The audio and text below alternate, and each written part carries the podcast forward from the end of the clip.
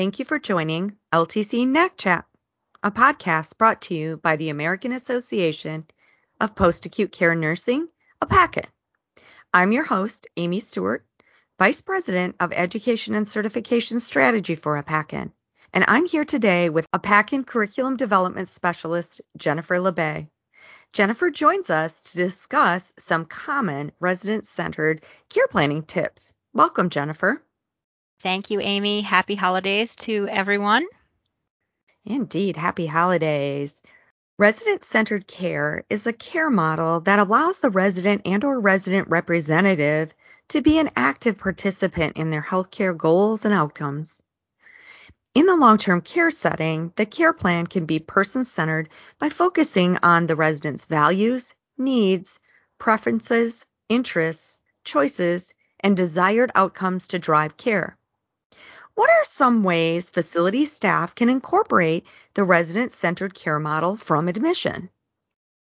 That's a great question, Amy. And I think so many times we get focused on the regulatory requirements and the baseline care plan and what has to be included, and all of that is very important, but it needs to start with a conversation uh, and sometimes we we get so focused on all of the stuff we have to do, we forget about that interpersonal relationship and just having some kind of a guide to uh, start that conversation, that meaningful conversation, to find out more about what the residents' interests are and what their goal is and what they hope to achieve while they're in uh, our facility. So there is a questionnaire that facilities could use uh, that help guides that process. Uh, basically, trying to find out more from the resident's standpoint. Why are you here? What do you hope to achieve while you're here? Tell me more about what you did at home so we can try to have those types of, of cares uh, in place for you here. So our care plan can be reflective of what your desires are and what you hope to achieve. And there's, you could uh, adjust it in any different way, uh, but it's just kind of an idea of, of how do we get started with talking to the resident without having to go into that formal I'm here to assess you and listen to your lungs and, and do all of these formal things. Let's have that interpersonal conversation. Uh, you can learn a lot from just a, a quick conversation with somebody uh, without having it to be a, a real formalized process. You know, this questionnaire sounds like a great tool, Jen. Listeners, be sure to check that out on the AAPACN website under the Resources tab and then select Tools. Now, I hear that you brought a very special guest on the podcast today that is going to help us demonstrate some of the questions a facility could ask on admission. Is that right, Jen? That is correct, Amy. I was able to uh, secure this special guest straight from the North Pole. I have Mr. Claus with us here today to help us do some demonstration of a interview uh, using this questionnaire. Welcome, Mr. Claus. Oh, how are you today? Well, we're doing very well, and thank you so much for being here. Would you be willing to do a little bit of a role play so we can show our members what uh, an interview might look like. Well, I'd be happy to tell you a story. And please call me Chris. I'm afraid I had a bit of a fall at work. You see, it was dark, and I misjudged where I was walking, bumped into a table, knocked over a glass of milk, and slipped and broke my hip. Luckily, it was at the end of my shift and my last stop, so my job was done. But I had a bit of a difficult time getting back up to the chin, I mean, outside to have my driver bring me to the hospital. I had some surgery at the hospital to repair my hip. I'm usually a pretty jolly fellow, but I must admit the pain was giving me a hard time. I guess I'm worried about getting back home and back to my usual routine with this pain. I can't have a bum hip interfering with my work. I a lot of lift, heavy lifting and walking in my line of work. Oh, have you had any other falls besides the one that you got? Oh, no, no, no. This is my first. So you want to be able to get back home. What will you need to be able to do once you get there? Well, they told me in the hospital they're concerned about my diet and my blood sugar and wanted me to cut down all the cookies and sweets and check my blood sugars. I'm not really sure how to go about that. Is that something you can help me with while I'm here? Oh, absolutely. We can certainly provide you with lots of training and make sure that you know how to do that before you get home. Okay, I'll, I'll, also need to get around without any help. My job requires a fast pace. If I don't get everything done in my shift, there'll be some very disappointed chill, chill customers. Will you have any help at home once you get there?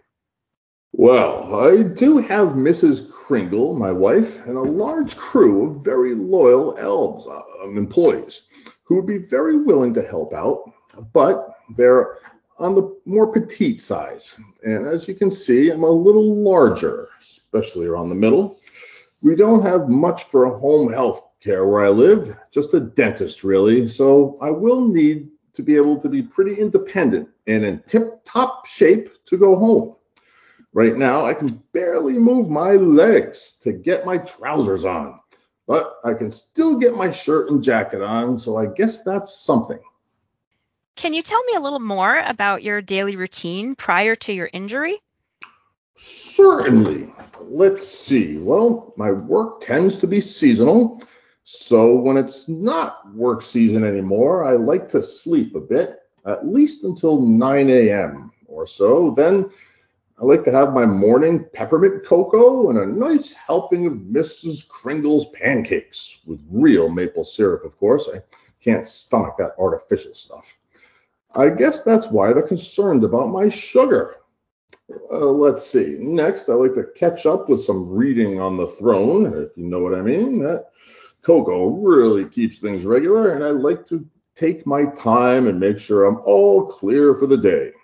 After that, I like to take a nice hot shower, trim up the beard, get dressed, and head out for my chores for the day. The deer need feeding, the elves or employees need guidance, and the uh, car needs regular maintenance. I also like to tinker around with things. I'm a bit of an inventor, you see. Tools, woodwork, painting, and such. I have a nice big workshop that keeps me busy all year.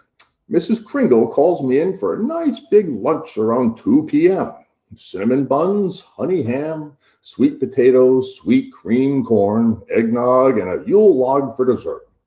My wife is the best cook in the north, very far north. I hope your food here is better than what they gave me in the hospital. I couldn't touch it.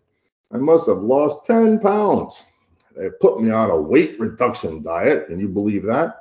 How is my belly supposed to shake like a bowl full of jelly if I'm on a weight reduction diet? Uh, where was oh yeah my routine. So after my lunch i take a nice nap in my recliner while watching my favorite movies. After that mrs kringle and i will head to the market for some groceries. The missus takes care of all that but i drive her where she needs to go.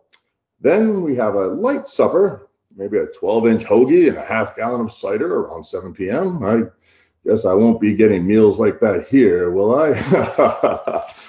After supper, Mrs. Kringle and I do the dishes, and then I take out the garbage. I like to help around the house when I can. Then we get into our PJs after that and get into our adjustable bed for some television. I usually fall asleep around 11 p.m., I'd say. Wow, this is great information for our care plan. Thank you.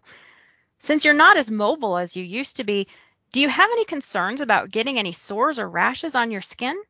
Well, this bed is kind of hard. I I sleep on a nice memory foam king size bed at home. I'm worried I'll fall off this little thing if I try to move around at all.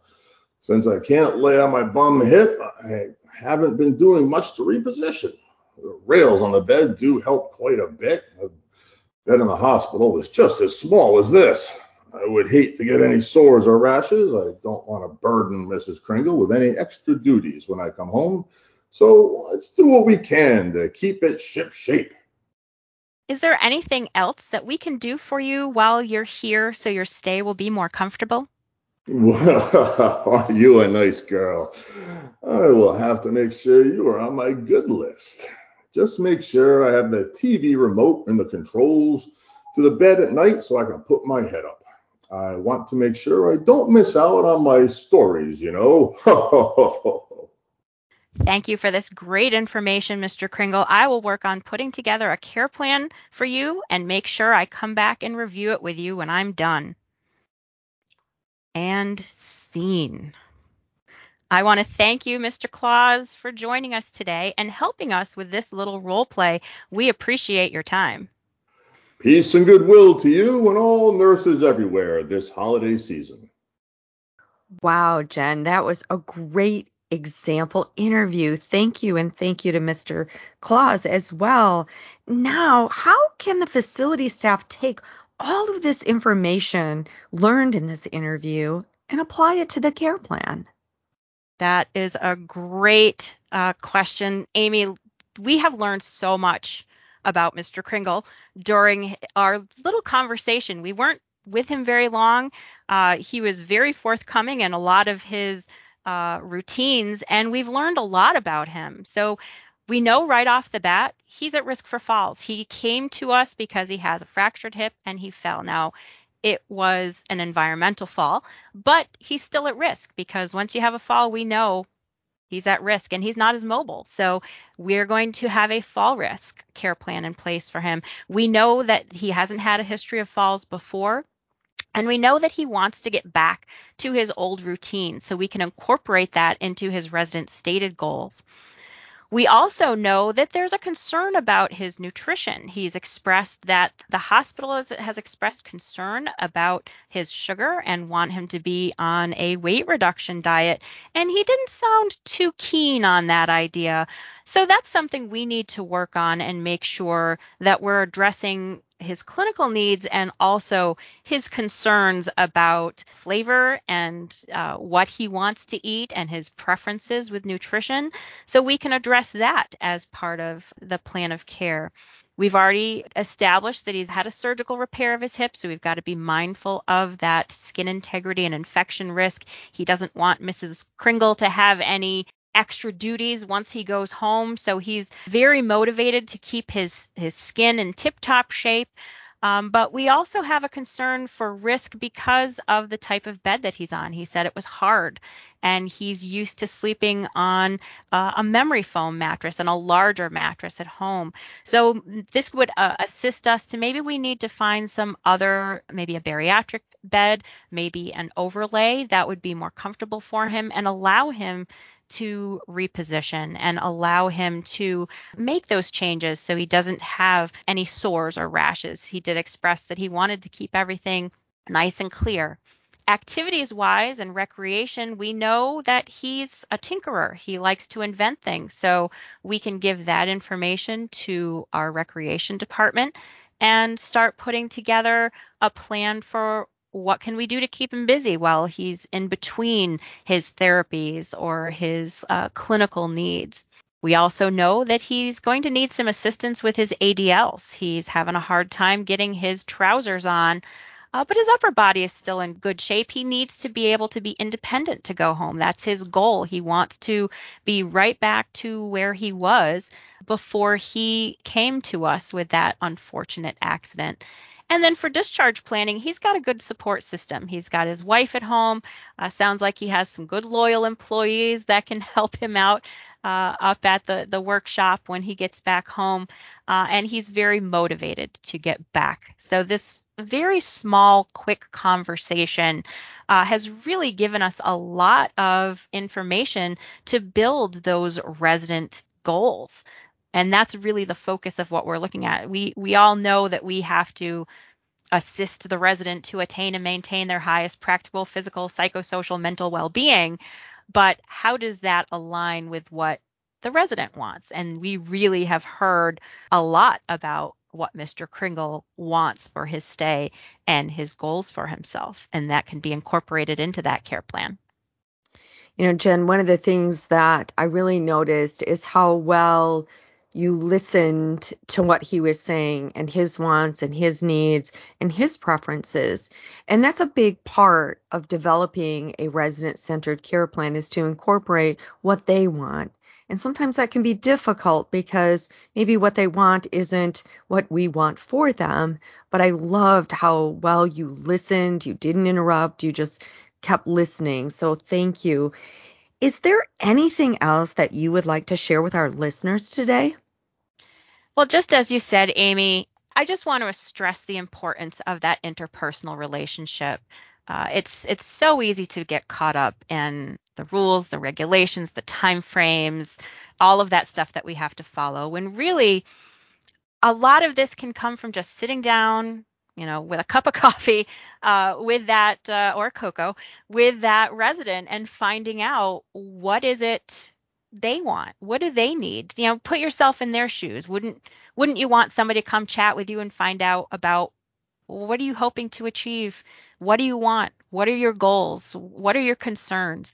And being a part of that and really having that that interpersonal relationship that is is really the key to finding out what that resident wants and what their goals are well i'm sure that our listeners will find this information very helpful so thank you jennifer Thank you, Amy. Listeners, thank you for joining us today. For more resources and tools for nurse assessment coordinators, please visit our website at www.aapacn.org.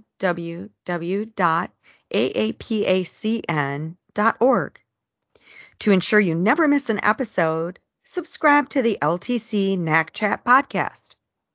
Heard the news about how you can improve quality care and increase efficiency with Ability? Ability offers a range of applications to simplify the complexity of healthcare, allowing organizations of all types and sizes to spend more time on care and less time manually collecting, analyzing, and reporting data. This allows you to remain in compliance while making data-driven decisions that benefit residents. With Ability, your facility can improve resident outcomes, optimize reporting data, enhance reimbursements, and much, much more.